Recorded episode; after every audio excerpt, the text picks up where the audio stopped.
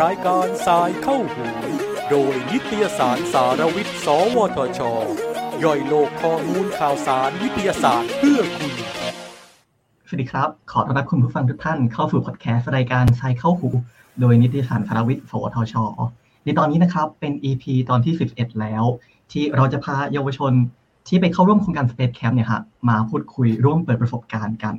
ในตอนนี้นะครับมีผมกรณ์ กรทองบริเวศกุลแฟนพันธุ์แท้โลกสุริยะและผู้ร่วมก่อตั้ง เอส ที เอช ดอท ซี โอ เป็นผู้ดำเนินรายการนะครับถ้าพูดถึงเรื่องราวของอวกาศท้องฟ้าและดวงดาวเนี่ยเชื่อได้เลยนะครับว่าจะเป็นเรื่องราวที่น่าตื่นเต้นน่าศึกษาสำหรับใครหลายๆคนเลยโดยในวันนี้นะครับรายการสายเข้าหูโดยโดยนิตยสารสารวิทย์สวทช.ได้เชิญเยาวชนเยาวชนไทยทั้งสี่คนเนี่ยที่เดินทางตามความฝันของตัวเองนะครับผ่านการคัดเลือกให้เป็นนักเรียนในโครงการทุนการศึกษาคนพบและบินอวกาศไทยรุ่นที่สามไปศึกษาเรื่องราวของการสำรวจอวกาศเบื้องต้นที่เมือง Huntsville รัฐอาลาบามาเมื่อช่วงปลายเดือนเมษายนที่ผ่านมานะครับวันนี้เนี่ยทั้งสี่คนมาร่วมพูดคุยและถ่ายทอดประสบการณ์กับเรากันแล้วนะฮะก็ขอสวัสดีน้องๆทุกคนอีกครั้งนึงนะครับแล้วก็ยินดีต้อนรับเข้าสู่พอดแคสต์รายการไฟเข้าหูอย่างเป็นทางการด้วยนะครับครับก่อนอื่นเลยนะครับก็เดี๋ยวให้น้องๆทั้งสี่คนนะครับแนะนำตัวกันหน่อยแล้วก็เล่าถึงความชอบส่วนตัวนะฮะในเรื่องอวกาศเนี่ยให้คุณผู้ฟังได้รู้จักกันนะฮะเริ่มจากโจอี้เลยครับอ๋อครับผมสวัสดีครับโจอี้นะครับธีรวัฒน์บุญสร้างปัจจุบันผมศึกษาอยู่ปีสามคณะวิศวกรรมหุ่นยนต์พระจอมเกล้าลาดกระบังครับก็ถ้าถามว่าความสนใจทางด้านอวกาศความสนใจทางด้านวิทยาศาสตร์เนี่ยเริ่มต้นต้นตั้งแต่ตอนไหนผมคิดว่ามันน่าจะเป็นช่วงตอนเด็กครับคือผมชอบดูสารคดีอะไรพวกนี้แล้วก็พวกท็อปิกที่ผมรู้สึกสนใจมากที่สุดก็คือเกี่ยวกับวิศวกรรมเกี่ยวกับอวกาศเกี่ยวกับดวงดาวครับหลังจากนั้นก็เคยเริ่มสนใจแล้วก็พยายามศึกษาแล้วก็ติดตามข่าวสารเกี่ยวกับอวกาศมาเรื่อยๆต่อมาครับอืมครับโอเคครับคนต่อไปเดี๋ยวให้โบนัสเล่าต่อได้เลยครับสวัสดีครับผมโบนัสนะครับนักเรียนในเรืออากาศจิรภัทรคำนินครับตอนนี้ศึกษาอยู่ที่โรงเรียนในเรืออากาศชั้นปีที่ห้าครับก็ถ้าเกิดถามว่าสนใจเรื่องอวกาศและวิทยาศาสตร์ตั้งแต่เมื่อไหร่ก็ตอบไปเลยว่าตั้งแต่ยังเด็กๆเลยครับเพราะว่าสมัยเด็กๆตั้งแต่เด็กๆแล้วผมใฝ่ฝันว่าอยากเป็นนักบินอวกาศก็เลยตั้งความหวังไว้ตั้งแต่ตอนเด็กๆแล้วก็พยายามเดินตามมาเรื่อยๆครับก็เป็นจุดเริ่มต้นของทำไมว่าอยากเป็นนักบินอวกาศซึ่งต่อมาก็กำลังก็เดินตามฝันไปเรื่อยๆครับใช้คำนี้ดีกว่าก็ค่อยๆเดินไปเรื่อยครับอ่าครับครับคนต่อไปขอเป็นโปรตอนเลยครับอ๋อสวัสดีครับผมชื่อโปรตอนนะครับก็ตอนนี้กำลังศึกษาอยู่ที่ญี่ปุ่นครับเรียนอยู่ที่สถาบันโคเซนที่เมืองเซนไดนะครับกำลังศึกษาเกี่ยวกับด้านเอ่อ Telecommunication นะครับก็คือการส่งสัญญาณทางด้านวิทยุอะไรต่างๆประมาณนี้ก็ถ้าถามว่าเริ่มสนใจเรื่องวิทยาศาสตร์และอวกาศตั้งแต่ตอนไหนก็ตอนเด็กครับคือแบบตอนเด็กชอบศึกษาด้วยตัวเองอยู่แล้วดูวิดีโอดูใน YouTube อะไรประมาณนี้ครับแต่ก็ที่แบบมาเริ่มสนใจจริงๆทางด้านวิทยาศาสตร์และวิศวกรรมเนี่ยก็คือตอนม.ต้นครับเพราะว่าที่โรงเรียนเนี่ยมีห้อง เอส ที อี เอ็ม แล้วก็ไปเล่นนู่นเล่นนี่แล้วเราก็แบบเฮ้ยมันสนุกจังเลยอย่างเงี้ยแล้วอยากศึกษาเพิ่มอีกเงี้ยครับถ้าชอบตรงไหนมากสุดในอวกาศก็คงเป็นด้านของแบบการออกแบบจรวดหรือแบบอุปกรณ์ต่างๆที่มันทำงานในสถานที่ที่แบบอยู่ได้ยากเนี่ยมันก็ยังทำงานได้อันนี้รู้สึกแบบปลื้มมากประมาณนี้ครับอืมนะครับนะครับที่คนสุดท้ายครับให้น้องมิมี่แนะนำตัวเลยครับค่ะสวัสดีค่ะชื่อมิมี่นะคะชนิสาพรหมวัฒนาภักดีค่ะเพิ่งจบการศึกษาชั้นม.หก จากโรงเรียนกำเนิดวิทย์ค่ะแล้วก็กำลังจะไปเรียนต่อปริญญาตรีที่ประเทศญี่ปุ่นค่ะที่ Tohoku University ค่ะในสาขา Aerospace Engineering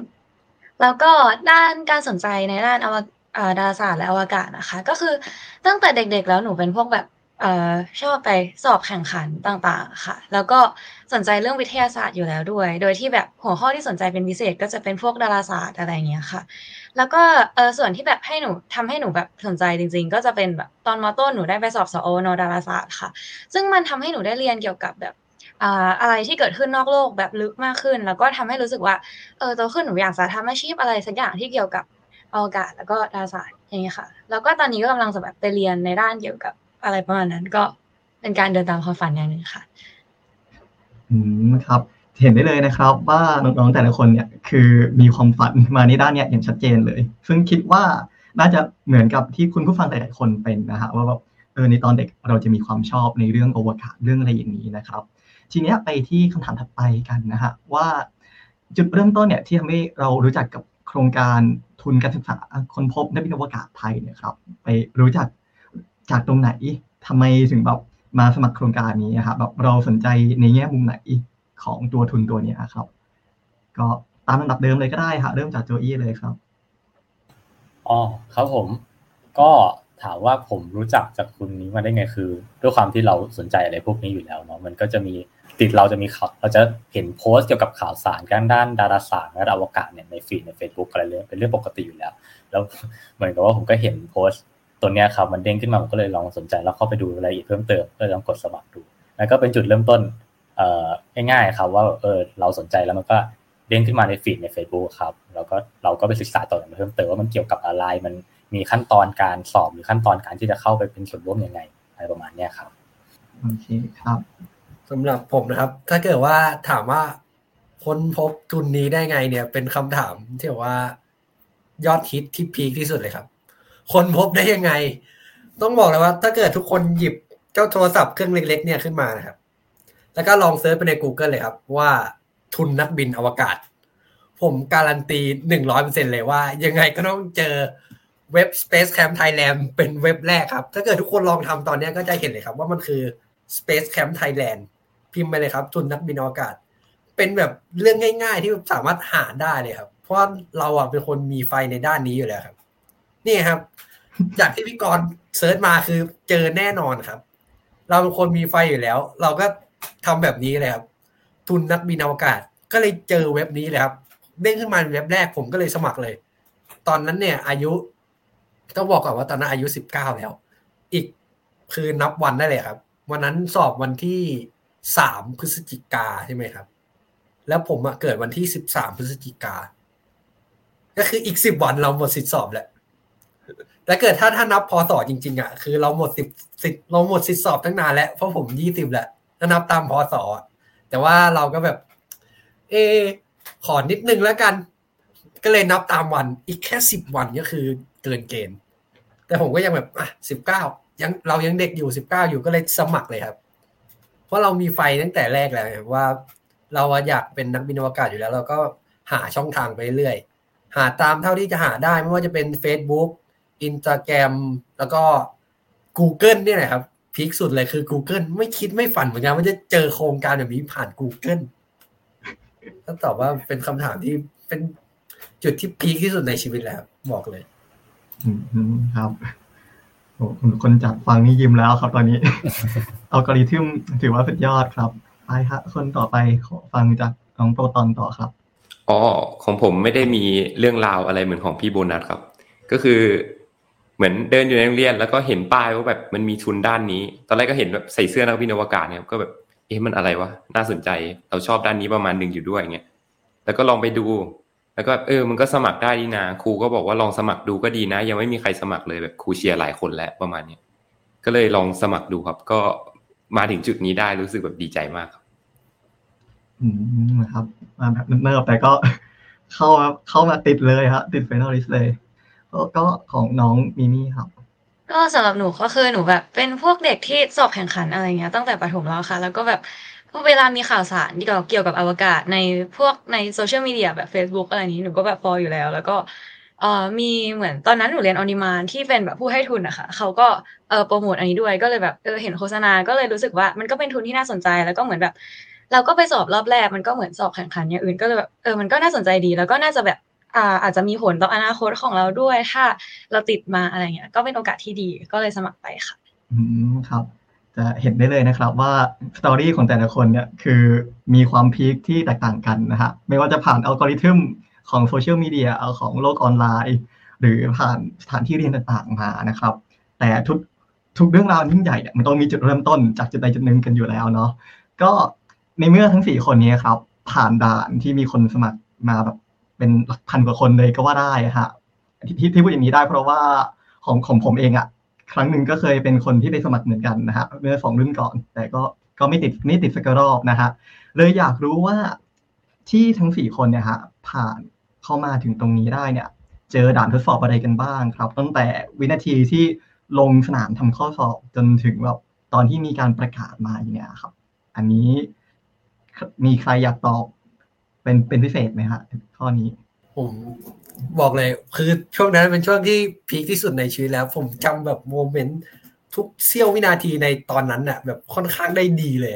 โดยเฉพาะตอนสอบเลยครับคือตอนสอบมันปิดสมัครรู้สึกว่ามันจะมีแลนด์มาร์คคือวันที่สามพฤศจิกายนกับวันที่สิบเอ็ดพฤศจิกายนนี่แหละครับซึ่งผมเกิดสิบสามพอดีก็คือบอกว่าการสอบเนี่ยมันแบ่งเป็นสองพาร์ทถูกต้องไหมครับคือถ้าเกิดพี่กรณ์จะบอกว่าพี่กรณ์สอบไม่ติดอ่ะคนที่สอบติดก็คือเรียนรู้มาจากคนที่สอบไม่ติดนั่นแหละครับก็คือพอเรารู้ว่าคือตอนสอบมันจะมีสองพาร์ทครับพาร์ทแรกจะเป็นข้อเขียนเอ้ยจะเป็นข้อกาครับหนึ่งร้อยข้อมันจะประกอบไปด้วย attitude test ห้าสิบข้อแล้วก็เป็นทางวิทยาศาสตร์พวก gravity heat exchange อะไรพวกเนี้ยครับประมาณอีกประมาณครึ่งนึงซึ่งแล้วก็เป็นความรู้เกี่ยวกับอวกาศอีกครึ่งนึงซึ่งความรู้ตรงนั้นน่ะก็คือหามาจากเว็บ Space ที เอส เนี่ยครับเว็บ Space ที เอส ดอท ซี โอ ก็คือก็เรียนรู้จากพี่กรณ์นั่นแหละครับก็คือถึงแม้พี่กรณ์จะสอบไม่ติดแต่พี่กรณ์ก็ทำให้คนอื่นสอบติดนะครับก็ต้องขอบคุณจากใจเลยครับเนี่ยส่วนหนึ่งก็คือเรียนรู้จาก Space ที เอส เนี่ยนะครับแล้วก็มีการสอบอยู่สองครั้งด้วยความที่เราเรียนที่โรงเรียนนิรกาศมันเกี่ยวกับการเป็นนักบินนะมันจะสอนเรื่อง attitude test ค่อนข้างดีก็เลยห้าสิบข้อมันก็ผ่านไปได้บอกว่าผ่านไปได้สบายครับต้องบอกว่าสบายจริงๆแต่ว่าที่สำคัญที่สุดนะครับก็คืออยากจะฝากให้กับน้องๆคนไหนก็ตามที่อยากจะสอบในโครงการนี้ครับคือในรุ่นพี่อ่ะมันมีข้อสอบสแกตออกมาคือรุ่นก่อนทั้งหมดสองชุดเราก็เรียนรู้จากข้อสอบนั้นเลยครับว่ามันข้อสอบมันจะเป็นยังไงและต้องทำอะไรบ้างเราต้องเรียนรู้จากตรงไหนบ้างคือสิ่งแรกที่เราต้องมีครับคือไฟเราเนี่ยต้องกระหายที่อยากจะติดก่อนคือก็มีรุ่นน้องของพี่เนี่ยที่สอบไม่ที่มาสอบด้วยนะแล้วก็สอบไม่ติดคือเขาก็อาจจะตั้งใจแหละแต่หนึ่งอย่างที่ผมรู้เลยว่าเรามีมากกว่าเขาอ่ะคือเรามีความกระหายใครก็อยากจะติดเป็นเรื่องธรรมดาถูกต้องไหมครับคนไปแข่งกีฬาทุกคนก็ต้องอยากจะเป็นแชมป์อยากจะชนะอยากจะได้ที่หนึ่งคือความอยากเป็นของทุกคนอยู่แล้วครับคือแต่สิ่งที่สำคัญหนึ่งอย่างที่มันจะบอกเลยนะว่าชัยชนะจะเป็นของใครคือความว่าความกระหายครับถ้าเกิดน้องๆอยากติดในโครงการนี้นะครับน้องๆต้องมีความกระหายที่จะติดให้ได้ครับเราต้องตั้งใจเราตื่นมาต้องคิดเลยว่าเราจะต้องทำโครงการนี้ให้ติดให้ได้เราต้องไป Space Camp ที่อเมริกาให้ได้เราต้องไป Space Camp Thailand ให้ได้เราตื่นมาต้องมีความกระหายก่อนเลยครับว่าเราเนี่ยจะต้องทำให้ได้เราต้องทำให้ได้ถ้าเรามีความกระหายในตรงนั้นแล้วพี่มั่นใจเลยว่ามันจะไม่มีอะไรเกินมือนะน้องแน่นอนหนึ่งปีไม่ติดปีหน้าเอาใหม่ปีหน้าไม่ติดปีถัดไปเอาใหม่ถ้าเราไม่ติดเราต้องเอาใหม่ครับถ้าเราล้มแล้วเราก็ต้องรีบลุกเราต้องกระหายที่จะคว้าชัยชนะมาให้ได้ครับนี่คือสิ่งที่สำคัญที่สุดที่จะบ่งบอกเลยว่าใครจะติดในโครงการนี้เราต้องตั้งใจและกระหายที่จะได้ชัยชนะนั้นมาครับเมื่อกี้นี้คำพูดแบบ motivation จัดเต็มเลยครับสำหรับของโบนัสที่เล่ามาคืออ่ะเล่าเป็นคอนเทกซ์ก่อนค่ะว่าช่วงช่วงก่อนที่สอบรุ่นสามเนี่ยของเฟสเทตอนนั้นเรามีไปไลฟ์ติวติวแนวข้อสอบกันอยู่นะฮะแต่ว่าไอ้ข้อสอบตัว scat test เนี่ยที่เรื่อง attitude เรื่องความเข้าใจเนี่ยก็เป็นแค่พาร์ทแรกเท่านั้นเนาะเป็นเหมือนเป็นด่านแรกในการเข้ามาครับตอนที่จำได้ว่าคนที่ผ่านตรงนี้ไปครับจะต้องมีเข้าไปเข้าเป็นค่ายค่ายในไทยก่อนใช่ไหมจะมีอยู่ค่ายหนึ่งอยากให้เล่าตอนนั้นหน่อยครับว่าแบบเออไอกิจกรรมที่มีอยู่ในค่ายเนี่ยมันเป็นเป็นยังไงบ้างมีให้ทำอะไรครับเพราะเหมือนว่าในค่ายตอนนั้นเนี่ยจะเป็นตัวที่คัดเลยฮะว่าใครจะได้ไปตัว Space Camp ที่สหรัฐอเมริกาอ๋ออันนี้ขอพูดได้ไหมครับได้เลยครับก็ตัวค่ายนะครับคืออันนี้เอาแค่ตัวค่ายก่อนนะยังไม่นับเรื่องการสอบนะครับผมมาส่วนตัวเป็นคนชอบไปเข้าค่ายต่างๆอยู่แล้วเพราะรู้สึกว่าเป็นการไปเปิดประสบการณ์แต่ค่ายนี้ตามตรงเป็นหนึ่งในค่ายที่ดีที่สุดเลยที่ผมเคยไปเพราะว่ามันไม่มีแบบค่ายไหนจัดเรื่องแบบนี้อีกแล้วในประเทศไทยครับคือเขาจะให้เราทั้งวันเลยในการนั่งคิดกับเพื่อนในกลุ่มของเราว่าถ้ามีโจทย์มาอย่างเงี้ยขึ้นมาเนี่ยเราจะแก้ยังไงแล้วมันไม่ใช่โจทย์แบบเล่นๆมันจะเป็นโจทย์แบบสมมุติว่ามีเครื่องบินตกแล้วมันปล่อยสัญญาณขึ้นวิทยุนู่นนี่นั่นอย่างนี้แล้วเราที่ไม่มีความรู้เรื่องอะไรเลยเนี่ยเรื่องเสาสัญญาณเนี่ยก็ต้องไปนั่งศึกษากันว่าเสาสัญญาณมันทำงานยังไงเราจะประกอบมันยังไงให้เร็วที่สุด แล้วจะทำไงให้มันมีประสิทธิภาพเนี่ยมันเป็นเหมือนแบบเราได้อัดทุกเขาเรียกอะไรการใช้ความรู้ทุกๆด้านที่เราเรียนมาเข้ามาในเวลาอันสั้นนะซึ่งผมรู้สึกว่าอันนั้นน่าสนุกมากแล้วต่อให้ไม่ติดอ่ะแค่นั้นก็คุ้มเพียงพอแล้วที่จะไปค่ายครับส่วนถ้าจะให้ติดก็คือระบบการคัดเลือกครับมันจะเป็นเน้นจากการโหวตแล้วก็การพูดจะมีสองพาร์ทครับคือมีการพูดสุนทรพจน์ให้ทุกคนฟังก็คือคุณต้องมีความสามารถในการโน้มน้าวคนอื่นอย่างแรกนะครับอย่างที่สองก็คือการได้รับการโหวตจากเพื่อนๆคือคุณจะเก่งอย่างเดียวเนี่ยมันไม่ได้คุณต้องสามารถแบบร่วมมือกับคนอื่นให้ได้ด้วยแล้วก็สื่อสารกันให้รู้เรื่องประมาณนี้ครับมันก็เลยทั้งเป็นการดึงความสามารถแบบออกมาใช้จากทุกๆด้านในขณะที่คุณก็ต้องคูออเปเรตแต่ละคนก็เก่งแต่ละด้านต่างกันไปประมาณนั้นครับเลยรู้สึกว่าเป็นค่ายที่สนุกมากๆครับอืมครับแต่ตอนนั้นที่เข้าไปนี่ก็เห็นเห็นแอคทิวิตี้กันแบบเต็มแม็กเลยครับมีต้องต้องไปเดินเดินวนอยู่รอบข้างหน้านั่นด้วยเพื่อแบบทำกิจกรรมต่างๆอะไรอย่างนี้ทีนี้เนี่ยเนื่องจากว่ารุ่นรุ่นของน้องๆทั้งสี่นะครับเป็นรุ่นที่รุ่นที่สามใช่ไหมตามหลักความเป็นจริงครับจะต้องได้ไปตั้งแต่ปีสองพันยี่สิบแล้วแต่ก็อย่างที่ทุกคนรู้กันนะครับว่ามันมีโควิดสิบเก้าเข้ามาพอดิบพอดีตอนแรกเหมือนค่าจะจัดช่วงเมษายนของปีนั้นนะฮะก็ต้องเลื่อนมา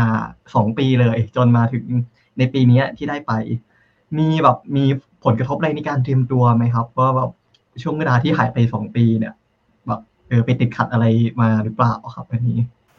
เอาจริงๆตัวตัวผมเองตอนแรกก็คิดว่าเฮ้ยผ่านไปสองปีมันมันระยะเวลามันนานมากแล้วถ้าเราเรามองย้อนกลับไปช่วงโควิดนะครับเราก็ไม่รู้ว่าเหตุการณ์พวกนี้มันจะจบลงเมื่อไหร่ในใจตอนแรกก็คือกำหนดการเดินทางไปยังประเทศสหรัฐอเมริกาเนี่ยเลื่อนจากจากเดิมหนึ่งเดือนไปเป็นอีกหกเดือนจากนั้นพอพอถึงกำหนดหกเดือนปุ๊บก็เลื่อนไปอีกหนึ่งปีตอนนั้นในใจก็คือแบบโอเคก็ก็ไม่ได้ไปแหละแต่ก็ไม่ได้ไม่ได้ไม่ได้อะไรขนาดนั้นเหมือนกับว่าความคาดหวังเราว่าเอ้ยจะได้ไปมันค่อยๆลดลงแต่ถามว่าเราผิดหวังไหมตอนนั้นก็ไม่ได้ผิดหวังการได้มาเจอเพื่อนๆในค่ายได้เจอคนที่ที่มีความคิดอะไรใกล้เคียงกับเราชอบอะไรใกล้เคียงกับเราผมว่ามันก็มันก็เป็นเสน่ห์อย่างนึงแล้วก็เป็นแบบรู้สึกว่าเป็นความคุ้มค่าอย่างนี้เราได้มาเจอคนยี่สิบเอ็ดคนที่มีความชอบอะไรคล้ายๆกันแต่สุดท้ายก็สองปีผ่านไปเราก็ได้ไปจนได้แล้วก็รู้สึกว่าเออระยะเวลาสองปีที่มันเป็นเป็นเป็นเป็นแกประหว่างระหว่างจบค่ายกับการไปสหรัฐอเมริกาเนี่ยระหว่างนั้นมันเราได้เรียนรู้อะไรต่างๆข่าวสารอะไรต่างๆเกี่ยวกับอวกาศที่เมื่อสองปีที่แล้วอ่ะในค่ายอ่ะมันอาจจะไม่มีในระหว่างนั้นมีการอัปเดตมันมีเอ่อการพัฒนาเทคโนโลยีใหม่ๆเกิดขึ้นพอเราไปยังสหรัฐอเมริกาเราได้ทราบเกี่ยวกับข้อมูลอะไรต่างๆที่เป็นข้อมูลข่าวสารใหม่ๆมันก็ทำให้การไปเที่ยวไปไปฝึกในค่ายแล้วก็การไปเยี่ยมชมเมืองในบริเวณในบริเวณนั้นมันก็สนุกมากขึ้นนะครับอืมก็เป็นสองปีที่เอาจริงเอาจริงอ่ะผ่านไปจะว่านานมันก็นานครับแต่ในช่วงนั้นก็มีอีเวนต์มีข่าวสารอะไรเกิดขึ้นเยอะมากที่ผ่านเข้ามาเหมือนกันถึงแม้จะเป็นโควิดแต่ก็มันก็ทำให้เทคโนโลยีอวกาศพัฒนาล่าช้าลงหน่อยนึงแต่ว่ามันก็ยังมีการพัฒนาเรื่อยๆนะครับแล้วทีเนี้ยพอหลังจากที่ได้ไปเพิ่งกลับมาแค่ประมาณเดือนกว่าๆเองนะครับเนี่ยมีช่วยเล่าเรื่องประสบการณ์สิ่งที่ไปเจอมาหน่อยได้ไหมครับว่าแบบตั้งแต่ตั้งแต่เครื่องลงเข้าไปในตัว Space Camp เนี่ยมีมีกิจกรรมอะไรบ้างด่านอะไรเราเข้าไปเจออะไรในนั้นมาบ้างครับแบบไปฝึกถึงที่เลยกับการฝึกที่เรียกได้ว่าเหมือนเป็นแบบเป็นพื้นฐานในการที่นักบินอวกาศจริงๆเขาได้ฝึกกันอย่างเงี้ยครับเอ่อเดี๋ยวผมอาจจะแบ่งๆกันพูดก็ตั้งแต่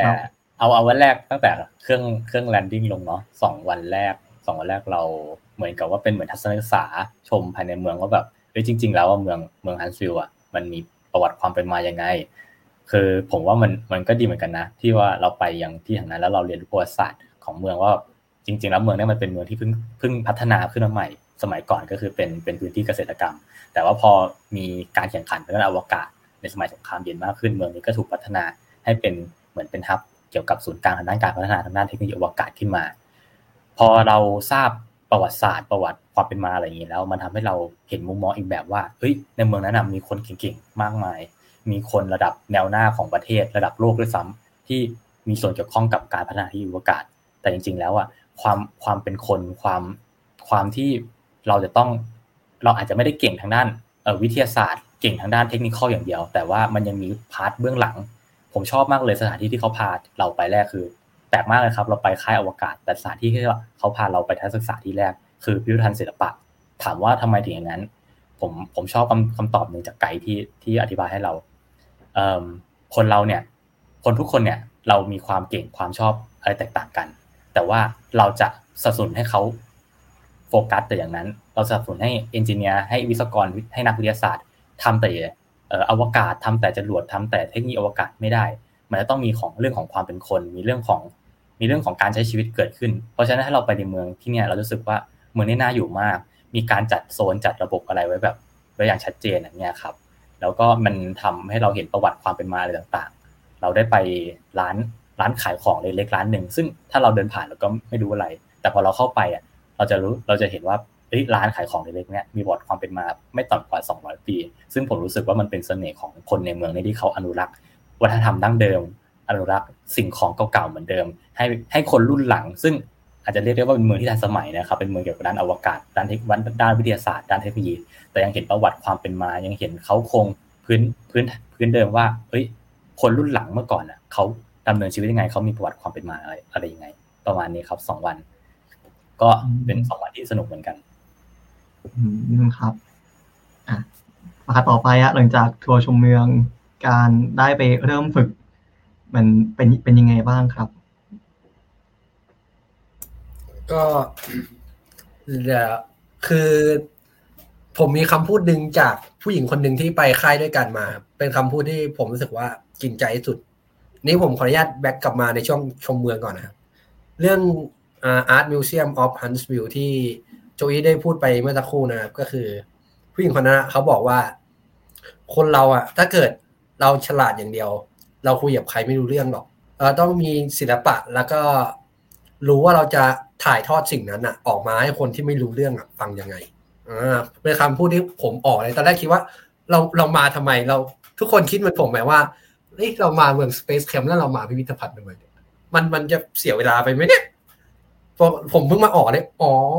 เราแม่งโคตรแบบว่าความคิดเราแม่งโคตรแคบอ่ะจะให้รู้ว่าอ๋อความจริงแล้วถ้าเกิดคุณฉลาดมากแต่ว่าคุณไม่รู้ว่าคุณจะสื่อสารให้คนอื่นฟังยังไงอ่ะมันก็ไม่มีประโยชน์ถูกต้องไหมครับเพราะงั้นเราต้องมีศิลปะอยู่ในจิตใจภาพวาดพวกนี้แหละครับเมื่อก่อนมันเป็นภาพวาดของจะลงจรวดอะไรเต็มหมดเลยครับเป็นสิ่งหนึ่งที่สื่อให้ประชาชนในเมืองรู้เลยว่าเนี่ยเรากำลังจะทำแบบนี้นะมันมีเป้าหมายแบบนี้ถ้าเกิดเราไปบอกว่าเนี่ยเรากำลังจะไปยิงจรวดด้วยแรงเท่านี้นะซิกมา F เท่ากับ เอ็ม เอ ยิงขึ้นไปและตาวงโคจรออกพูดโหเขาบอกเขาก็ไม่เข้าใจหรอกครับถูกไหมแต่เกิดเราวาดรูปให้เขาดูเนี่ยคือสิ่งที่เราจะทำแปะไว้ที่พิพิธภัณฑ์เลยเขาแค่เราไม่ต้องอธิบายให้เขาทุกคนเข้าใจนะครับไม่ต้องมีศิลปะในการพูดเลยแค่มีศิลปะในการวาดแปะผนังไว้ทุกคนที่เดินผ่านมา หนึ่งพัน คนเข้าใจเลยว่าอ๋อนี่แหละคือสิ่งที่เรากำลังจะทำนี่แหละคือสิ่งที่เรากำลังจะไปถึงเราไม่ต้องพูด หนึ่งพัน ครั้งเลยครับเราแค่วาดรูปหนึ่งครั้งคน หนึ่งพัน คน หนึ่งหมื่น คนก็สามารถเห็นได้เลยว่าเราเนี่ยกำลังจะทำอะไรแต่ผมมองเลยตอนแรกเนี่ยผมเป็นคนที่แบลงมากเลยว่าเราจะมาทัศนศึกษาทำไมนี่คือเปิดแบบพูดจับใจนะครับว่าเอ๊ะเราจะมาทัศนศึกษาทำไมแต่หลังจากที่เรามาทัศนศึกษาจริงๆแล้วอะผมก็รู้เลยว่าการมาทัศนศึกษาครั้งเนี้ยคือมันมีประโยชน์มากๆจริงๆครับคือเขาบอกเลยว่าเมืองเนี่ยเป็นแบบว่าเราเจริญทางด้านอวกาศได้ยังไงเขาเริ่มต้นจากจุดเล็กๆก่อนเลยครับคือการหลังจากที่สงครามอะไรก็มีการดึงตัวนักวิทยาศาสตร์กันมาเรียบร้อยแล้วดร.วอร์เนอร์วอนบราวน์มาถึงที่นี่เขากล่าวไว้หนึ่งอย่างครับที่ผมจำได้แบบตลอดชีวิตแน่นอนสามสิ่งที่เราต้องมีถ้าเกิดเราอยากจะทำให้ประเทศของเราเนี่ยเจริญก้าวหน้าในอะไรสักอย่างหนึ่งหนึ่งเลยครับคือการสนับสนุนจากรัฐบาลจริงไหมครับถ้าเกิดเราไม่ได้รับการสนับสนุนจากรัฐบาลเนี่ยมันอาจจะเป็นไปได้แต่มันอาจจะเป็นไปได้ช้าสองเราต้องมี research park ครับก็คือสถานที่เอาไว้วิจัยถ้าเกิดเราอยากจะพัฒนาเทคโนโลยีวิจัยเราอยากจะพัฒนาเทคโนโลยีอะไรเนี่ยเราต้องสามารถเป็นแหล่งอาชีพให้เขาได้ซึ่งข้อที่สามเนี่ยสำคัญที่สุดครับเราต้องผลิตบุคลากรและแหล่งองค์ความรู้ซึ่งที่นั่นก็คือมหาวิทยาลัยครับ ยู เอ เอช ของเราที่เราไปเหยียบที่นั่นวันแรกเราผมเห็นเลยเขาพูดเลยว่าที่นี่แหละคือสิ่งที่เขาต้องการมากที่สุดจากสามสิ่งคือที่นี่แหละที่ผลิตบุคลากรนักวิทยาศาสตร์แล้วก็เป็นแหล่งองค์ความรู้ถ้ ถ้าเกิดตัวด็อกเตอร์ด็อกเตอร์วอร์เนอร์วอนบราวน์เนี่ยเสียชีวิตไปแล้วใครจะมาทำต่อจริงไหมครับถ้าเราไม่มีที่นี่พอมีที่นี่แค่ที่เดียวเนี่ยและอีกสามสิ่งประกอบกันมันถึงทำให้สหรัฐอเมริกาเนี่ยเป็นประเทศชั้นนำด้านอวกาศได้ครับนี่คือสิ่งที่สำคัญมากๆเลยที่ผมอยากจะถ่ายทอดให้ทุกคนทราบก็ถ้าเกิดว่าอยากถามว่าข้างใน Space Camp เป็นยังไงต้องถามคนที่ไป อี วี เอ ก่อนเลยครับก็คือน้องโปรตอนได้ข่าวเราขึ้นไป อี วี เอ เนี่ยครับ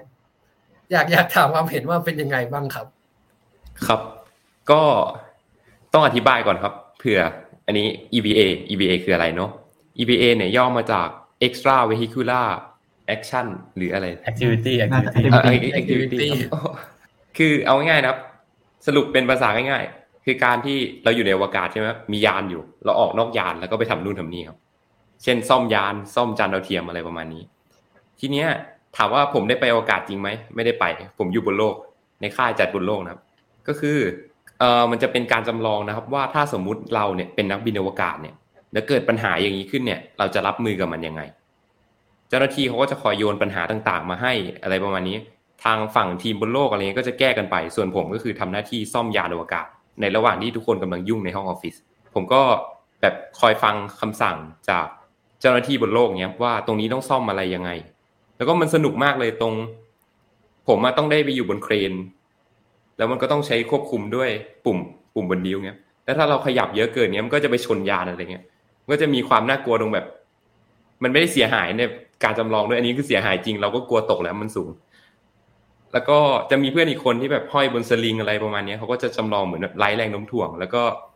แบบพายไปมาคอยไปหยิบของให้เราอะไรประมาณนี้ครับแบบสนุกมากเลยเหมือนได้ลองทำจริงแล้วก็ลองแก้ปัญหาแบบสถานการณ์จริงอ่ะผมแบบผมว่าดีมากเลยครับอืมนะครับผมมีมีมีอะไรแชร์ไหมครับจากที่ไปที่ไปในตัวแคมป์นี้มาครับก็จริงๆแบบอยากจะพูดตั้งแต่ตั้งแต่แรกก็คือตั้งแต่เริ่มเข้าเมืองใช่ไหมคะหนูแบบตั้งแต่แลนดิ้งที่สนามบินของ Huntsville อะค่ะมันจะมีแบบสิ่งที่หนูประทับใจมากก็คือมันจะมีรูปจรวดพวกการสำรวจอวกาศอะไรเงี้ยแปะอยู่ตั้งแต่แบบเราเดินเข้าไปในสนามบินเขาเลยก็คือเหมือนแบบเอ่อเอกลักษณ์ของเมืองนี้หรือแบบสิ่งที่เออเมืองเนี้ยภาคภูมิใจมากๆค่ะก็คือด้านการสำรวจอวกาศแล้วก็แบบเพราะว่ามันคือเหมือนเป็น Rocket City เนาะค่ะก็คือมีบุคลากรด้านนี้แล้วก็ทำอ่า NASA อะไรอย่างเงี้ยอยู่อะค่ะแล้วก็แบบทุกๆที่ของเมืองแบบมีหนูสิ่งที่ประทับใจที่สุดในทริปนี้ก็คือก็คือสองวันแรกอะค่ะก็คือตอนที่แบบก่อนจะเข้าค่ายเหมือนเราได้ไปสังเกตเมืองของเขาแล้วก็ได้อย่างที่พี่โซอี้พูดอะค่ะก็คือแบบได้รู้ว่าเออการจะเก่งการจะเป็นคนที่แบบสื่อสารคนรู้เรื่องเนี่ยมันใช้วิทยาศาสตร์อย่างเดียวไม่ได้มันต้องใช้ทักษะอย่างอื่นด้วยแล้วก็นอกจากนั้นก็คือแบบในเมืองของเขาก็มีการอ่ารักษาดูแลพวกประวัติศาสตร์เอาไว้ดีมากค่ะแล้วก็ทุกๆที่ของเมืองแบบกำแพงก็จะมีกำแพงที่แบบวาดรูปเป็นรูปจรวดอะไรอย่างงี้ไว้อะค่ะแบบเยอะมากๆแล้วก็มีแบบเดินไปไหนก็จะรู้สึกว่าเออเนี่ยแหละ Rocket City นี่คือเมืองที่แบบเป็นจรวดของเราเนาะเราก็มีแบบสถานที่สถานศึกษานอกจากมหาวิทยาลัยก็ยังมีแบบโรงเรียนมัธยมcyber security อะค่ะที่แบบเขาเพิ่งสร้างใหม่แล้วก็ทำไว้แบบเพื่อให้เอ่อพัฒนาบุคลากรมาอ่าใช้ในด้านต่างๆค่ะส่วนเรื่องในค่ายนะคะก็คือกิจกรรมนอกจากนอกจากแบบที่โปรตอนพูดไปเมื่อกี้แบบ อี วี เอ ใช่ไหมคะก็จะมีกิจกรรมหลายๆอย่างมากเลยก็จะมีบางอย่างที่คล้ายๆกับแบบ เอส ที อี เอ็ม Camp ของเราที่อ่าให้แบ่งกลุ่มแล้วก็ทำกิจกรรม เอส ที อี เอ็ม อย่างเช่นแบบทำที่การความร้อนค่ะแล้วก็อ่าทำที่ตักหินจากดาวอังคารอะไรเงี้ยค่ะก็คือกิจกรรมเยอะมากแล้วก็มีเลคเชอร์ค่ะก็คืออันนี้คือส่วนที่ยังแบบนั่งอยู่ในห้องแต่ว่าก็จะมีส่วนที่แบบประทับใจก็คือเป็นมิชชั่นนะคะมิชชั่นก็คือแบบเราไปไปเป็นทีมใช่ไหมคะเราก็ต้องเรียนรู้การทำงานด้วยการทำทำงานเป็นทีมแล้วก็แต่ละคนก็มีบทบาทหน้าที่ของตัวเองค่ะเพื่อให้ทำมิชชั่นได้สำเร็จค่ะก็ส่วนประกอบก็อย่างเช่นมีแบบนักบินมีกัปตันมี อี วี เอ มีแบบกาวสเตชันก็คือแบบคอยคำนวณคอยบอกว่าเออนักบินต้องทำอะไรกดตรงไหนอะไรเงี้ยค่ะซึ่งมันเหมือนแบบได้ไปฝึกภารกิจจริงๆเลยแล้วก็ก็คือหนูก็ประทับใจในส่วนนี้มากค่ะเพราะว่าเขามีแบบสถานที่ที่แบบกว้างแล้วก็มีแบบงบประมาณที่แบบเออทำอุปกรณ์อะไรพวกนี้ได้แบบสมจริงแล้วก็แบบเหมือนว่าให้เด็กได้เข้าเยาวชนเข้าไปรู้ว่าออกไปทำงานด้านนี้ในอวกาศมันต้องใช้อะไรบ้างแล้วแบบเออมันจะเป็นยังไงจริงๆอะค่ะแล้วก็มีสกูบ้าไดฟ์วิ่งค่ะก็คือไปฝึกดำน้ำแบบ เออฝึกดำน้ำเหมือนนักบินอวกาศที่ไปอยู่ในสภาพไร้ไร้อะไรนะไร้แรงโน้มถ่วงค่ะก็แล้วก็แบบได้ไปฝึกแบบเหมือนลองทำภารกิจง่ายๆอย่างเช่นแบบโยนลูกบอลแล้วก็แบบไปต่อท่ออะไรเงี้ยค่ะก็แบบสนุกดีเหมือนกันซึ่งถามว่าสิ่งที่หนูได้จากค่ายนี้จริงๆอะค่ะมันเหมือนเป็นมันทำให้มันแทนที่เราจะคิดว่าแบบเออการที่เราไปอเมริกาคือแบบเราต้องไปที่นั้นเลยเพื่อที่จะไปแบบเรียนรู้จากเขาแต่ว่ากับการมันทำให้หนูคิดว่าเออค่ายแบบเนี้ยค่าย Space Camp อะค่ะมันไม่เกินความสามารถของคนไทยที่จะจัดเพื่อเยาวชนของคนไทยด้วยกันเองค่ะ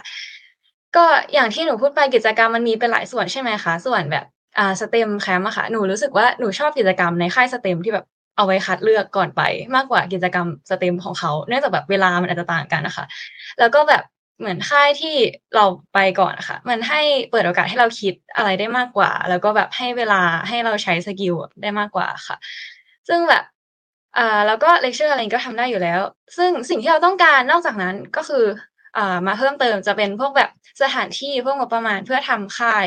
ส่งเสริมให้แบบให้โอกาสเปิดโอกาสให้เยาวชนจำนวนมากขึ้นค่ะได้เข้ามาศึกษาได้แบบเข้ามาแบบเออศึกษาตัวเองว่าเราสนใจในด้านนี้จริงไหมโดยที่แบบไม่จำเป็นต้องไปที่สหรัฐเท่านั้นค่ะค่ะก็แค่นี้ก็ได้ค่ะขอบคุณค่ะยาวมากครบถ้วนมากเอ้ยชอบชอบชอบแบบเมื่อกี้คือแบบเราได้เราได้เห็นเลยว่าจากที่ทุกคนไปคือมันเหมือนได้ทำกิจกรรมในมันไม่ได้แค่ว่าจากในเรื่องของอวกาศอย่างเดียวมันคือแบบเราได้เรียนรู้ในความเป็นมาความเป็นไปของเมืองของเขาด้วยว่าการจะไปอวกาศจริงๆอ่ะมันไม่ได้มีแค่แฟกเตอร์ของการไปการแบบเออเอาคนขึ้นขึ้นจรวดไปแล้วไปได้แต่มันต้องมีปัจจัยต่างๆที่เสริมมาด้วยแล้วกับตอนเนี้ยทั้งสี่คนเลยครับถือว่าแบบเป็นคนในเรียกว่าถ้าเราเรียกคนยุคก่อนว่าเป็น Apollo Generation ก็เป็นยุคของเราครับคือยุคของตัว Artemis ตัวภารกิจที่จะส่งมนุษย์กลับไปดวงจันทร์อีกครั้งจะไปดาวอังคารต่ออีกเนี่ยแล้วอย่างที่แบบที่เหมือนบอกไปว่าเออเนี่ยในในไทยเรามันก็มีความสามารถสามารถทำได้อันนี้จริงอ่ะเด็กเด็กไทยหลายๆคนอย่างของเรานะเชื่อว่าเออหลายคนนะชอบเรื่องนี้แต่เหมือนยังไม่มีพื้นที่ยังไม่มีจุดไหนที่เขาสามารถมาจับต้องได้อย่างที่โบทัศน์อย่างที่โจอี้บอกไปครับว่าค่ายเนี่ยคือเป็นเป็นค่ายเดียวที่โฟกัสในด้านอวกาศแบบจริงจังให้ให้โอกาสอะไรเนี่ยมาได้อยากถามว่าแบบแต่ละคนอะอยากอยากเห็นอนาคตในด้านอวกาศของของในไทยเราเนี่ยครับเป็นอย่างไรหลังจากที่เราได้ไปเห็นแบบเหมือนเป็นออริจินอลเป็นภาพต้นฉบับของการทำ Space Camp ของการปั้นคนเข้าสู่งานสายอวกาศในสหรัฐอเมริกามาแล้วเนี่ยมีมีแบบมุมมองยังไงต่อตัวนี้ในบ้านเรากันบ้างครับใครใครอยากเริ่มก่อนดีอ๋อผมก่อนก็เออจริงจริงจริงอย่างที่มิมี่บอกนะครับว่ากิจกรรมหลายๆตัวภายในภายในค่ายเนี่ยจริงๆเราสามารถจัดขึ้นมาเองได้แล้วเราก็จัดแล้วจริงๆตอนตอนตอนคัดเอ่อสี่คนสุดท้ายก่อนไปนะครับแล้วกิจกรรมหลายๆอย่างเราก็รู้สึกว่าเอ้ยมันก็บางครั้งมันก็สนุกกว่าของจริงด้วยซ้ำอะไรเงี้ยอืมหลายๆพาร์ทที่เป็นพาร์ทเลคเชอร์ถึงแม้เราเราไปแล้วมันจะแบบเอ้ยดูน่าเบื่อหน่อยแต่ว่าแต่ว่าในความเป็นจริงมันมีข้อมูลมีมันมีแฟกต์อะไรหลายๆอย่างอยู่ในพาร์ทเลคเชอร์เหล่านั้นซึ่งซึ่งมันมันมันเหมือนเป็นพื้นฐานและเป็นประโยชน์ต่อต่อตัวนักบินอวกาศเองหรือต่อตัวที่ผู้เข้าไปฝึกเองว่าเฮ้ยพาร์ทเนี้ยมันมันเกี่ยวข้องกับการฝึกในอวกาศเองนะมันเกี่ยวข้องกับการปฏิบัติภารกิจในอวกาศจริงนะอย่างเช่นผมยกตัวอย่างนะอย่างเช่นการสื่อสารเรื่องของภาษาหรืออย่างเรื่องของการทำงานเป็นทีมเราเราเราเลคเชอร์ครั้งแรกบางทีเราก็ไม่เข้าใจหรอกแต่พอเราต้องไปใช้จริงๆแล้วอะเอ้ยเราเห็นความสำคัญของมันผมผมยกตัวอย่างนะอย่างเช่นการสื่อสารอ่าในเราเราเคยอาจจะเคยเห็นในสารคดีหรือในภาพยนตร์เนาะที่แบบเราเขาจะส่งเดี๋ยวจะจรวดไปทีในห้อง Mission Control เนี่ยก็คือโอ้โหสมัยก่อนคือสูบบุหรี่กันหนักมากแล้วก็แบบโอ้โหมีการคุยกันไปคุยมาแบบรุดค่อนข้างจะจริงจังพอเราไปลองไปลองจริงแล้วอ่ะมันเป็นอย่างนั้นจริงๆมันเป็นมันเป็นสถานการณ์ที่เครียดมากๆมันเป็นสถานการณ์ที่ที่เอ่อต้องใช้การสื่อสารที่ที่ค่อนข้างเยอะมากๆครับส่วนตัวนี้ผมผมมองว่ามันมันสามารถปรับหรือมันประยุกต์กับเอ่อถ้าเราจัดจัดกิจกรรมประเภทนี้ในในประเทศไทยของเรามันสามารถปรับอะไรได้หรือเปล่าเอ่อผมว่าหลายๆเราอาจจะจัดกิจกรรมประเภทที่ว่าอาจจะมีการจำลองเป็นห้อง Mission Control หรือเป็นเอ่อจำลองคนที่ออกไปทำภารกิจข้างนอกจริงๆอะไรเงี้ยครับซึ่งซึ่งผมมองว่ามันเป็นมันเป็นเรื่องที่สามารถทำได้ ง่ายๆอยู่แล้วแล้วก็เพิ่มเรื่องของการสื่อสารเข้าไปเพิ่มว่าเราจะสื่อสารยังไงให้ตรงไปตรงมารวดเร็วแล้วก็เข้าใจง่ายๆอย่างเงี้ยครับอันนี้ผมก็อยากจะพูดในเรื่องของการสื่อสารง่ายๆประมาณใครใครอยากเล่าต่อครับก็คือในในความคิดผมเลยนะครับสิ่งที่ผมอยากจะอยากเห็นอนาคตด้านอวกาศของประเทศไทยเนี่ยเดินทางไปในทางไหนคือผมขอตัดเป็นระยะสั้นกับระยะยาวก่อนนะครับในระยะยาวเนี่ยยาวจนผมแก่ไปแล้วผมผมตายไปแล้วดีกว่าอ่าก็ได้หรือว่ามันอาจจะเร็วมากจนผมยังมีอายุอายุห้าสิบ หกสิบก็ได้นะครับแล้วแต่นั้นเป็นเรื่องของอนาคตสิ่งที่ผม expect ไว้ก็คืออยากเห็นประเทศไทยเราเนี่ยสามารถยืนได้ด้วยตัวเองในด้านอวกาศครับเพราะว่าอย่างที่เราเห็นใช่ไหมครับว่าทุกวันเนี่ยเมื่อไทยเราอยากได้ประเทศอยากได้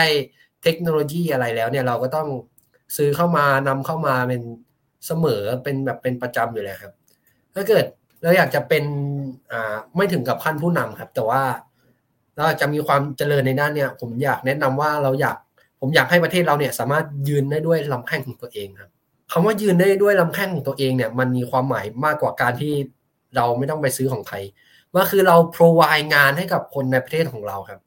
เงินก็จะไหลเวียนอยู่ในประเทศของเราเทคโนโลยีที่เกิดขึ้นก็คือในประเทศของเราเนี่ยครับคือเราต้อง provide อาชีพให้เขาได้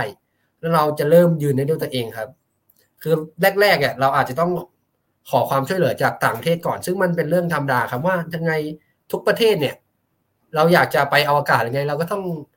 ขอยืมความรู้ขอยืมเทคโนโลยีจากฝั่งเขามาแน่นอนครับแต่หลังจากนั้นเราควรจะเริ่มที่จะศึกษาได้ด้วยตัวเองยืนให้ได้ด้วยตัวเองครับถ้าเกิดเรายืนได้ด้วยตัวเองเนี่ยหลังจากนั้นน่ะก้าวหลังจากนั้นมันเป็นเรื่องง่ายมากเลยครับที่เราจะต่อยอดต่อยอดไปเรื่อยทุกวันนี้ครับสิ่งที่ผมอยากจะคอนเซิร์นมากสุดก็คือด้านการให้ความสำคัญในด้านการผลิตบุคลากรกับการศึกษาครับคือในในส่วนเนี้ยในความคิดของผมนะมองว่ามันก็ได้ในระดับหนึ่งแล้วหลังจากนั้นเนี่ยมันหายครับมันหายถูกต้องไหมเพราะว่าอาชีพเราไม่ได้ provide ให้เขาครับจริงไหมครับทุกคนเนี่ยมีความฝันเด็กมีความฝันแหละเรา provide การศึกษาให้เขา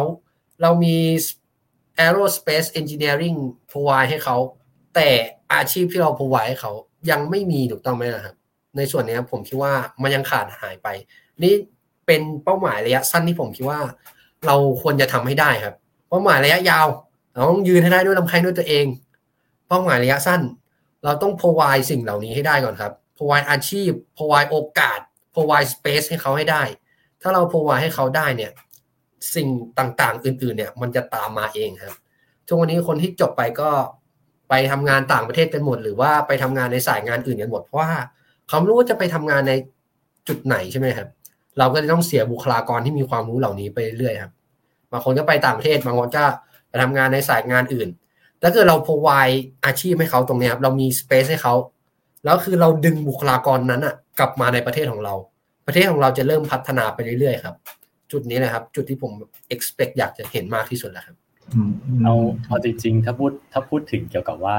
อวกาศในประเทศไทยจริงๆถ้าเกิดเราติดตามเรื่องพวกนี้อยู่แล้วเราจะเห็นว่าจะมีทีมนักวิจัยจะมีทีมคนที่สนใจอะไรพวกนี้อยู่แล้วจริงๆอยู่นะครับแล้วเขาก็ตั้งใจทำอะไรเรื่องพวกนี้อยู่แล้วเพียงแต่ว่าผมมองว่าในส่วนของสังคมอาจจะยังมองว่าเอ้ยมันเป็นเรื่องไกลตัวหรือเปล่าหรือว่ามองว่ามันเป็นเรื่องที่แบบมันไม่มันไม่มีคุณค่ามันจับต้องไม่ได้สำหรับสังคมไทยหรือเปล่าผมมองว่าเราจะลองปรับเปลี่ยนความคิดใหม่จริงๆแล้วคำว่าอวกาศเนี่ยมันมันมีเทคโนโลยีแทรกซึมของเราในหลายๆส่วนหลายๆภาคครับแล้วอย่างที่อย่างที่พี่โบนัสบอกว่าเอ้ยคนคนที่ทำทำเกี่ยวกับการวิจัยนั้นวิทยาศาสตร์หรือเกี่ยวกับอวกาศอะไรพวกเนี้ยสุดท้ายแล้วพอเขาพอเขาจบมาพอเขาอยากทำสารต่อเกี่ยวกับเรื่องของอวกาศต่อมันไม่มีงานหรือมันไม่มีงานให้เขาทำหรือบางทีก็เป็นงานที่แบบมันไม่ได้มันไม่ได้ impact ต่อสังคมขนาดนั้นทำให้เขารู้สึกว่าเอ้ยมันไม่อยากทำดีกว่ากับกับกันเรามองออกไปต่างประเทศเรามองออกไปข้างนอกมันมีโอกาสมันมีมันมีโครงสร้างพื้นฐานทางด้านอวกาศมากมายทำให้องค์ความรู้เนี่ยกลุ่มคนเราเนี่ยก็ย้ายออกไปต่างประเทศแล้วไปไปสานฝันเขาต่อซึ่งเราก็รู้จักหลายคนนะส่วนตัวเราก็เราก็เสียดายว่าเออประเทศไทยจริงๆเราก็มีบุคลากรอะไรอย่างนี้เรามีโครงสร้างพื้นฐานที่พอจะพัฒนาต่อยอดได้ผมก็คิดว่าเออเราเราน่าจะพัฒนาต่อยอดเออกลุ่มคนเหล่านี้หรือพัฒนาต่อยอดเทคโนโลยีอะไรพวกนี้จากประเทศไทยให้ให้เราสามารถที่จะยืนด้วยด้วยตัวของเราเองได้แล้วก็เป็นเหมือนเป็นอาจจะอาจจะเป็นธุรกิจในอนาคตด้วยได้ด้วยเช่นกันอะไรเงี้ยครับอ๋ออันนี้ขอเล่าประสบการณ์ส่วนตัวหน่อยนะครับก็คือได้เลยครับ จริงๆก่อนไปค่ายพวกนี้เราสนใจเรื่องอวกาศอะไรอย่างนี้ใช่ไหมครับเราก็เคยเอาเรื่องนี้ไปเล่ากับแม่อย่างเงี้ยแล้วแม่ก็แบบลองไปคุยกับคนรู้จักนู่นนี่นั่นมาแล้วก็ได้เคยคุยกับพี่ที่เป็นวิศวกรคนหนึ่งทีเนี้ยพี่คนนี้เก่งมากเลยคือเราถามเรื่องอะไรเกี่ยวกับอวกาศเกี่ยวกับเครื่องบินเงี้ยเขาตอบผมได้หมดเลยแล้วผมก็เลยถามเขาว่าพี่ทำงานอะไรอยู่เงี้ยเขาบอกว่าเป็นวิศวกรเงี้ยผมก็แบบเอ้าพี่เก่งเรื่องแบบจรวดขนาดนี้เรื่องเครื่องบินขนาดนี้พี่ไม่ได้เป็นแบบวิศวกรด้านอวกาศอะไรอย่างนี้หรอกหรอกเงี้ยพี่เขาก็บอกว่าอ๋อที่ไทยอ่ะมันยังไม่ค่อยมีหรอกอะไรประมาณเนี้ยก็คือเหมือนแบบทางนี้จบมาด้านนี้เงี้ยแต่ยังไม่ค่อยมีโอกาสได้นำความรู้ส่วนนั้นไปใช้จริงอย่างที่เมื่อกี้พี่โจยี่พูดเลยก็คือถ้าอยู่ที่เนี่ยเขารู้สึกว่าเขาไม่ได้สร้าง impact อะไรเยอะเงี้ยเขาก็เลยออกไปต่างประเทศกันหมดประมาณนี้อันนี้แบบเป็นประสบการณ์ส่วนตัวนะไม่ได้มีอะไรมาเสริมอยากเล่าเลยอยากเล่าเหมือนกันค่ะก็เหมือนแบบจะว่าไงดีเล่าตรงไหนดีก็เหมือนหนูอะเรียนสอดาราศาสตร์สอวนดาราศาสตร์ใช่ไหมคะซึ่งสอวนมันเหมือนโครงการที่แบบให้เด็กไปเรียนแล้วก็ไปสอบค่ะผู้แทนประเทศที่แบบเรียนแบบเข้มข้นเลยอะค่ะแล้วแบบเอ่อการที่หนูเรียนสอดาราศาสตร์ค่ะก็มีเพื่อนๆพี่ๆเยอะมากที่สนใจในด้านนี้เหมือนกันด้านดาราศาสตร์ด้านอวกาศใช่ไหมคะแต่แบบสิ่งที่เซอร์ไพรส์อย่างหนึ่งคือเด็กในศูนย์หนูส่วนใหญ่ไปเป็นหมอกันหมดเลยค่ะก็คือเหมือนเขาคิดว่าเออเรียนดาราศาสตร์ในประเทศมันไม่ในประเทศไทยมันแบบไม่ได้มีอะไรให้ทำแล้วก็แบบเหมือนพ่อแม่อะค่ะผู้ปกครองพวกคนในสังคมค่ะคนทั่วไปในสังคมมองมาว่าอาชีพที่เกี่ยวกับอ่าดาราศาสตร์อวกาศอะไรเงี้ยมันทำอะไรไม่ได้ค่ะเขาก็เลยแบบอยากให้ลูกตัวเองเป็นหมออยากให้แบบตามความต้องการสังคมซึ่งหนูรู้สึกว่าเออตรงเนี้ยมันต้องเปลี่ยนจริงๆค่ะมันต้องแบบเออเราต้องแบบเปลี่ยนมุมมองต่อวิชานี้ให้มันรู้สึกว่าเป็นอะไรที่อ่าเข้าถึงง่ายแล้วก็แบบไม่ได้ไกลตัวมากมีงานให้ทำประมาณนั้นค่ะครับผมว่าครับอ่ะจากใจคนที่ฟังพอดแคสต์ผมว่าเขารอคำตอบจากคนคนนึงอยู่ครับในในคำถามเนี่ยครับเขารอคำตอบจากคนคนนึงอยู่ครับคนไหนครับอยากจะถามครับว่าพี่กรณ์มีความคิดเห็นอย่างไรในด้านนี้บ้างผมรู้ว่าคนที่ฟังพอดแคสต์อยู่ไงก็ต้องคิดแบบนี้พี่ว่าพี่กรณ์เขาคิดยังไงบ้างนะโอ้โหมาโดนถามกลับแล้วก็คือถ้าในเรื่องของอนาคตในอวกาศอะถ้าส่วนตัวของของเรานะคือเรามองว่าประเทศเราอะ potential ความเป็นไปได้อย่างเยอะเลยเรามีเรามีหน่วยงานที่ทำจริงจังอะหลายหน่วยงานเลยนะแต่อย่างอย่างที่โบทัศน์บอกครับว่ามันมันมันเอาแค่เรื่องอวกาศอันเดียวอะมันไม่ได้ถ้ามันไม่มี funding มันไม่มีวิธีที่จะ communicate มันไม่มีเรื่อง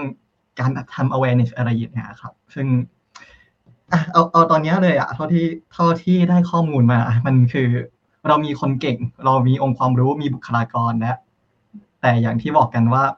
มันเหมือนมันเหมือนเราไม่มีช่องทางรองรับครับแค่ขึ้นมหาลัยบางทีจะหาสาขาที่มันที่มันตรงเนี่ยยังไม่มีเลยอย่างของเรายังต้องโดดโดดมาเรียนนิเทศเลยเพราะว่าแบบเราก็ไม่รู้จะไปสายไหนแล้วเหมือนกันมันเหมือนแบบเราสร้างคนที่มีความฝันขึ้นมาเด็กแต่ละคนโตขึ้นมาด้วยความฝันแต่ความฝันของเขามันกลายเป็นมันกลายเป็นได้แค่ความฝันเขาเขาไม่รู้ว่าจะเอามันมาใช้จริงได้อย่างไรในในที่นี่หรือไม่ก็ต้องออกไปประเทศอื่นไปทำงานที่อื่นที่มันตอบโจทย์ได้มันก็ยังหวังนะยังหวังว่ามันจะมีความเปลี่ยนแปลงมีอะไรเกิดขึ้นมาได้ซึ่งส่วนตัวของเราอ่ะคือพอทำเรื่องสื่อวิทย์สื่อดาราศาสตร์เนี่ยก็คือมันมันเป็นความคิดอย่างหนึ่งว่าตอนเด็กอ่ะเราได้อินสไปร์เราได้แรงบันดาลใจจากการฟังแบบฟังคาร์ล แซแกนฟังนิว ดีเกรส ไชสันฟังช่องต่างประเทศพูดเรื่องนั้นเรื่องนี้มาก็คิดว่าเฮ้ยถ้าถ้าเราสามารถส่งต่ออะไรได้เราก็อยากจะเป็นอยู่ในส่วนหนึ่งของไซเคิลอ่ะในการที่เราสร้างคนเราทำให้คนเขาสนใจเราปั้นเอาคนที่แบบมีความฝันอาจจะมอดไปหรืออาจจะกำลังต้องการ motivation อะไรบางอย่างในการกลับมาหลงรักในเรื่องเนี้ยก็เลยแบบเออถึงแบบยังคงทำเรื่องการทำสื่อทำอะไรเนี้ยต่อไปครับแล้วก็มีความหวังว่าก็อยากเห็นเห็นของไทยเราอ่ะมีพื้นที่ที่แบบให้เด็กให้เด็กสามารถลองเป็นตัวของเขาเองได้โดยไม่ต้องอยู่ในกรอบที่ว่าโตไปเราต้องเป็นหมอนะโตไปต้องเป็นวิศวกรนะเพราะว่ามันคืออาชีพที่เป็นค่านิยมเพราะว่าสุดท้ายอ่ะถ้าเราไม่ไปอวกาศอวกาศก็มาหาเราอยู่ดีแล้วถ้าเราตกขบวนนี้ไปเนี่ยก็ไม่รู้เหมือนกันว่าในอนาคตข้างหน้าเนี่ยเราจะเจอกับผลกระทบอะไรตามมาบ้างอีกด้วยครับก็ ก็เนี่ยฮะประมาณนี้ฮะความเห็นของผมโอ้โดนอันอันนี้อันนี้ออฟคลิปจริงๆครับเนี่ยไม่ไม่มีเตรียมไม่มีเตรียมอะไรมาก่อนคิดกันด้นด้นกันหน้างานเลยครับก็มาขอยึดยึดการถามคืนว่าในเมื่อในเมื่อทั้งสี่คนนะครับได้ได้ให้ความเห็นได้มีออปิเนียนในเรื่องนี้มาแล้วและก็อย่างเห็นกันว่ามีความเห็นในในด้านที่คล้ายๆกันแล้วเราก็อยากเห็นประเทศของเราเนี่ยพัฒนาไปในทางที่มันมันดีขึ้นมันไปได้ไปได้ไกลกว่านี้ทีเนี้ยอยากให้ฝากคำแนะนำฝากอะไรบางอย่างให้ถึงน้องๆรุ่นถัดไปหน่อยครับไม่ว่าจะเป็นคนที่อยากมาสมัครค่ายนี้ก็ดีหรือแค่แบบแค่คนคนที่ชอบในเรื่องเนี่ยชอบในเรื่องอวกาศก็ดีว่าเอออยากฝากอะไรถึงน้องๆกันบ้างครับสั้นๆก็ได้หรือจะแบบยาวๆมาก็ได้ครับอันนี้เริ่มจากเอ่อโบนัสเลยครับก็สำหรับน้องๆคนไหนที่อยากจะสมัครในค่ายนี้นะครับพี่เนี่ยมีประสบการณ์ตรงเลยกว่าพี่จะเรียนรู้คำเนี่ยพี่ใช้เวลาทั้งหมดยี่สิบสามปีในการเรียนรู้ว่าความจริงแล้วอ่ะความจริงแล้วพี่เนี่ยเป็นคนที่ล้มเหลวบ่อยมากเลยนะกว่าจะสำเร็จอะไรอย่างนึงเนี่ยคือล้มเหลวตลอดล้มเหลวล้มเหลวล้มเหลวเลยแต่ว่าเราก็เรียนรู้แล้วลุกขึ้นมาใหม่แต่ว่ายี่สิบสองปีแล้วอ่ะพี่ตอบคำถามเนี่ยว่าเราเรียนรู้และเราลุกใหม่แต่ปีที่ยี่สิบสามเนี่ยพี่เปลี่ยนความคิดละงั้นพี่ก็ล้มเหลวทั้งชีวิตแหละแล้วก็ลุกขึ้นมาทั้งชีวิตแหละหนึ่งสิ่งที่เราต้องมีครับหนึ่งสิ่งที่เราต้องมีเพื่อที่จะทำให้เราประสบความสำเร็จในด้านใดด้านหนึ่งเนี่ยรวมถึงการสอบเข้าในโครงการนี้ด้วยเราต้องมีความกระหายครับคำนี้คือมันกัดกินหัวใจพี่มากเมื่อเรากระหายเราอยากที่จะติดมันเราจะตั้งใจครับเราจะตั้งใจศึกษาถ้าเกิดเราตั้งใจศึกษาด้วยความรักของเราที่เรามีให้กับโครงการอวกาศเนี่ยพี่เชื่อเลยว่าต่อให้ปีแรกไม่ติดปีถัดไปยังไงก็ต้องติด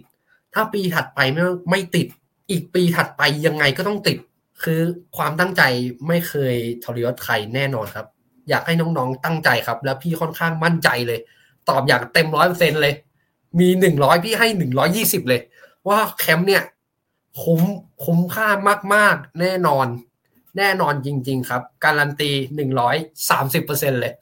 ให้มากกว่าหนึ่งร้อยยี่สิบเลยคุ้มค่ามากๆเป็นแคมป์ที่ดีที่สุดที่พี่เคย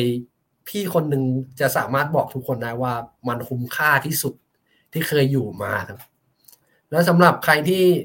สนใจเรื่องอวกาศนะครับพี่ผมรู้ว่าหลายคนจะต้องบอกคำนี้ว่าอย่าละทิ้งความฝันซึ่งเราอาจจะได้ยินคำเนี้ยจนอิ่มแล้วแต่ว่าคำต่อไปที่พี่อยากจะบอกถึงแม้พี่กรณ์จะบอกไปแล้วเนี่ยคำต่อไปที่พี่อยากจะบอกเลยว่าต่อให้เราไม่ไปถึงอวกาศอวกาศมันจะมาถึงเราครับเมื่อก่อนมันจะไกลวันนี้ในอนาคตมันจะใกล้ขึ้นทุกวันแน่นอนครับขอให้เราตั้งใจแล้วก็อย่าละทิ้งความฝันมันจะมาใกล้ขึ้นแน่นอนขอโทษที่แย่งโค้ดเด็ดเมื่อกี้ไปครับไม่ผิดแย่งไปชุดก่อนอ่ะมีมีตอบตอบนะครับอ่าอันนี้หนูน่าจะพูดเกี่ยวกับการเตรียมตัวเข้าค่ายสอบเข้าค่ายสองครั้งนะคะก็จะแบบเกี่ยวกับการเตรียมตัวเป็นหลักเนาะหนูจะแบบเล่าประสบการณ์ของตัวเองก็คือจริงๆตอนแรกอะแบบสมัครศูนย์ที่อยู่ในเมืองไม่ทันก็เลยแบบเกือบจะไม่ได้ไปแล้วแต่ก็สุดท้ายก็แบบเออก็ลองไปดูหน่อยละกันคือหนูไปสอบที่ลาดกระบังค่ะซึ่งแบบมันไกลบ้านมากแล้วก็แบบเออเกือบจะเข้าห้องสอบไม่ทันด้วย ก็เหมือนรอบแรกอะค่ะหนูอยู่โรงเรียนประจำใช่ไหมคะก็กลับมาวันศุกร์แล้วก็สอบน่าจะวันเสาร์ไม่ก็อาทิตย์อะค่ะหนูเตรียมตัวแค่แค่ตั้งแต่สี่ทุ่มถึงเที่ยงคืนของวันนั้นโดยการแบบทำข้อสอบเก่าทั้งหมดที่มีอยู่ในเว็บไซต์อะค่ะมันจะมีข้อสอบเก่าแล้วก็แบบฝึกทำค่ะแล้วก็ดูว่าเราได้พาร์ทไหนไม่ได้พาร์ทไหน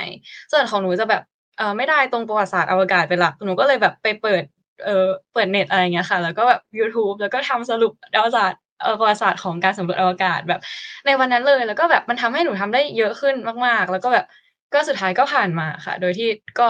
ตอนแรกก็แบบเอ๊ะตอนแรกก็ไม่คิดว่าจะผ่านด้วยเหมือนกันแล้วก็อันสุดท้ายก็ผ่านมาใช่ไหมคะคือรอบแรกมันเหมือนแบบหนูอาจจะแบบคือตอนทำข้อสอบก็ตั้งใจค่ะแล้วก็แต่อาจจะแบบไม่ได้คาดคิดมากว่าจะติดแต่ว่าพอเข้าไปรอบสองแล้วมันเหมือนแบบมันใช้บุคลิกภาพของเรามันใช้ความสามารถของเราแล้วก็ความสามารถในการทำงานร่วมกับคนอื่นด้วยค่ะแล้วก็ความสามารถในการสื่อสารการพูดออกมาอ่าให้คนอื่นเข้าใจให้คนอื่นเข้าใจถึงจุดประสงค์ของเราอะไรอย่างเงี้ยค่ะซึ่งหนูรู้สึกว่า หนูตั้งใจกับมันมากๆแบบรู้สึกว่ายังไงก็ต้องไปให้ได้แบบมันเป็นโอกาสที่ดีมากแบบรอบแรกอาจจะไม่ตั้งใจขนาดนี้แต่ว่ารอบสองก็คือแบบยังไงก็ต้องติดยังไงก็ต้องติดแน่ๆแบบโอ้โหทำเต็มที่ทุกอย่างเลยค่ะอย่างเช่นการทำกิจกรรมเป็นทีมนะคะก็คือก็คือรู้ว่าแบบ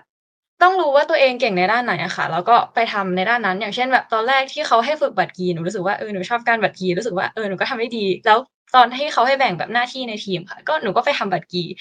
แล้วก็รู้ว่าแบบเมื่อไหร่เราควรจะเป็นผู้นำเมื่อไหร่เราควรจะเป็นผู้ตามค่ะก็คือทำงานร่วมกับผู้อื่นได้แล้วก็แบบรับฟังความเห็นคนอื่นด้วย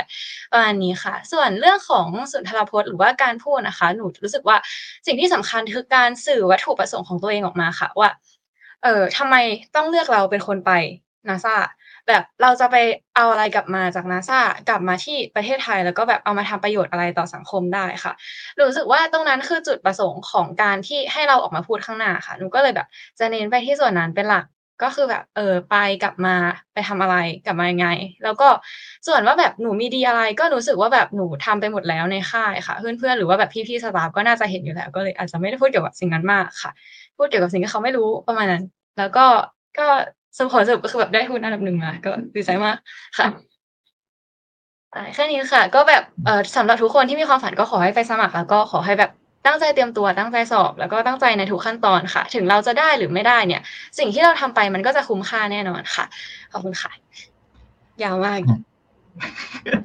นะครับได้เต็มที่ครับใครต่อใครต่อดีโจยอ๋อ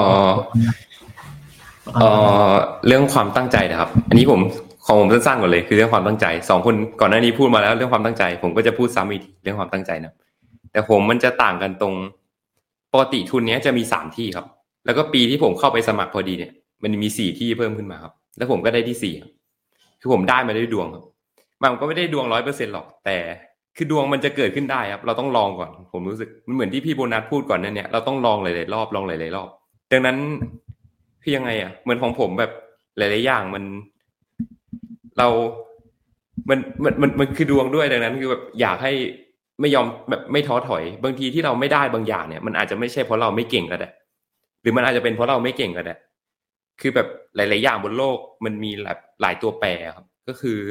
สิ่งที่สำคัญที่สุดคืออย่ายอมแพ้หรอกอะไรประมาณนั้นรู้สึกสรุปได้ออกมาไม่ค่อยดีเลยแต่คืออยากให้แบบจำตัวอย่างของผมไว้ว่าปกติไม่มีสามที่แล้วมีผมแบบปีเนี้ยมีสี่ที่ขึ้นมาแล้วผมก็ได้ที่สี่พอดีประมาณเนี้ยผมว่าทุกคนเดี๋ยวมันต้องมีโมเมนต์มันต้องมีโมเมนต์อะไรประมาณนั้นเกิดขึ้นมาอืมเรียกปั๊บยังไงอ่ะเหมือนมันจะมันจะเป็นจังหวะชีวิตที่เข้ามาพอดีได้ว่าแบบเฮ้ยเนี่ยเราเราเราแค่ตัวเองไปอยู่ในจุดนั้นนะแล้วเดี๋ยวทุกอย่างมันจะเข้าเข้าลงล็อกให้เราเองแต่เราต้องทำตัวเองเข้าไปตรงนั้นก่อนไงไม่ใช่ว่าแบบเฮ้ยเราตั้งอยู่เฉยๆเราไม่ไปสอบเราก็คงของโปรตอนก็คงไม่ได้แบบมาติดเป็นตัวแทนอย่างนี้ได้มาครับมาให้โจยสรุปปิดท้ายปิดขบวนครับโอเคจริงๆผมผมรู้จักค่ายนี้ตั้งแต่ตั้งแต่ค่ายแรกเลยที่เขาจัดเราว่าผมส่วนตัวก็ติดตามเรื่องเกี่ยวกับอวกาศเรื่องวิทยาศาสตร์พวกนี้อยู่แล้วผมผมรู้จักค่ายแรกตอนมอสามแต่ยังเสียดายนะตอนนั้นว่าเออเราไม่ได้ไปสอบครั้งแรกเหมือนมันจะมีเหตุผลบางอย่างที่ผมไม่สามารถไปในวันสอบนั้นก็มันจะอีกทีก็เออรู้สึกเสียดายหลังนั้นก็ก็ห้าสิบ ห้าสิบว่าเขาจะมีการจัดโครงการอะไรอย่างนี้ต่อไหมเราก็เราก็ฝึกทำข้อสอบเราฝึกทำเล่นๆด้วยความที่มันเกี่ยวข้องกับอวกาศเนี่ยมันก็เหมือนเป็นแบบฝึกหัดเราทำสนุกๆได้เรื่อยๆอะไรเงี้ยครับพอเออหลายคนอาจจะไม่รู้นะผมก็สมัครรอบสองทีแล้วก็โอเคก็ติดรอบสองแล้วก็ได้เข้าค่ายเหมือนกับที่ที่เราทุกคนเข้ากันมาตอนตอนรุ่นสามแต่สุดท้ายแล้วผมก็พลาดผมก็ไม่ได้ไม่ได้ไป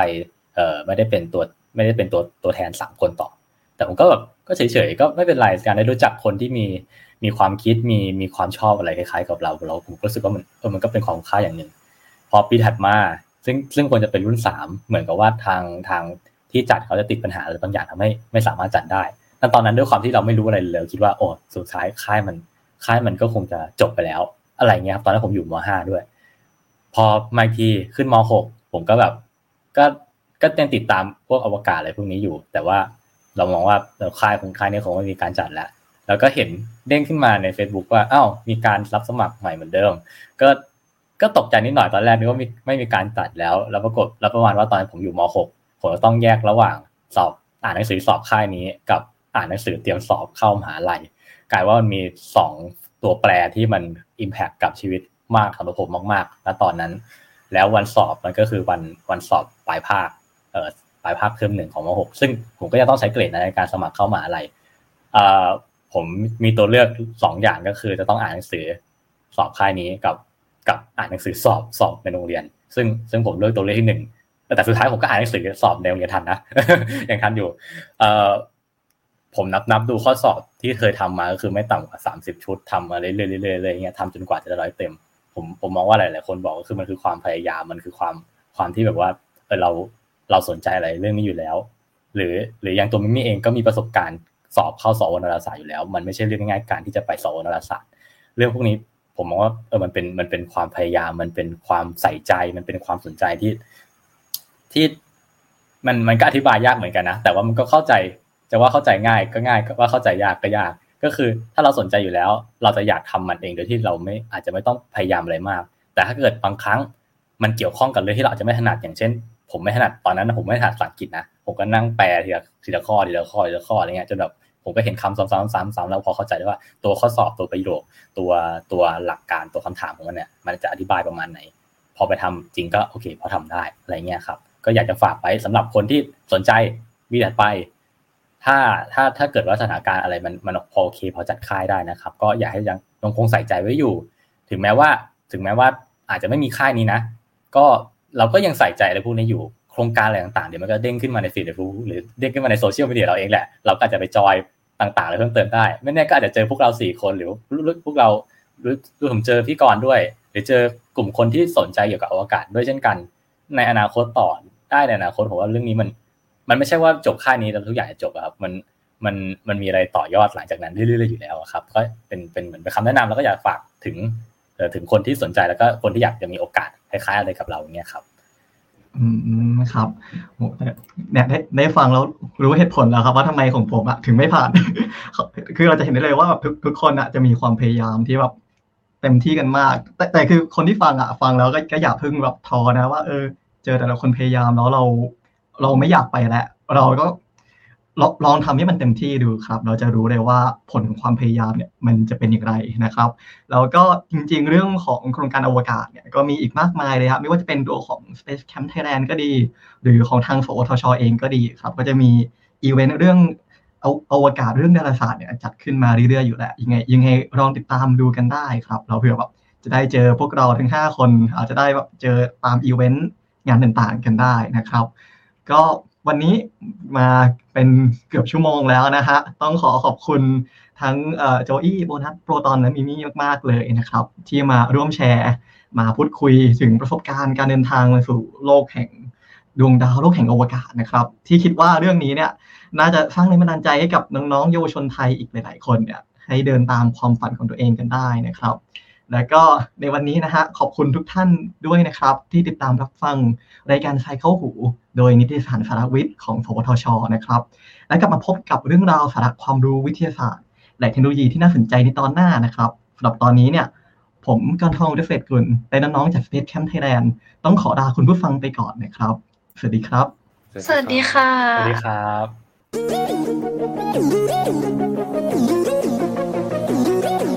ติดตามรับฟังรายการทรายเข้าหูได้ทุกวันอังคารทาง NASA Podcast และแฟนเพจนิตยสารสารวิทย์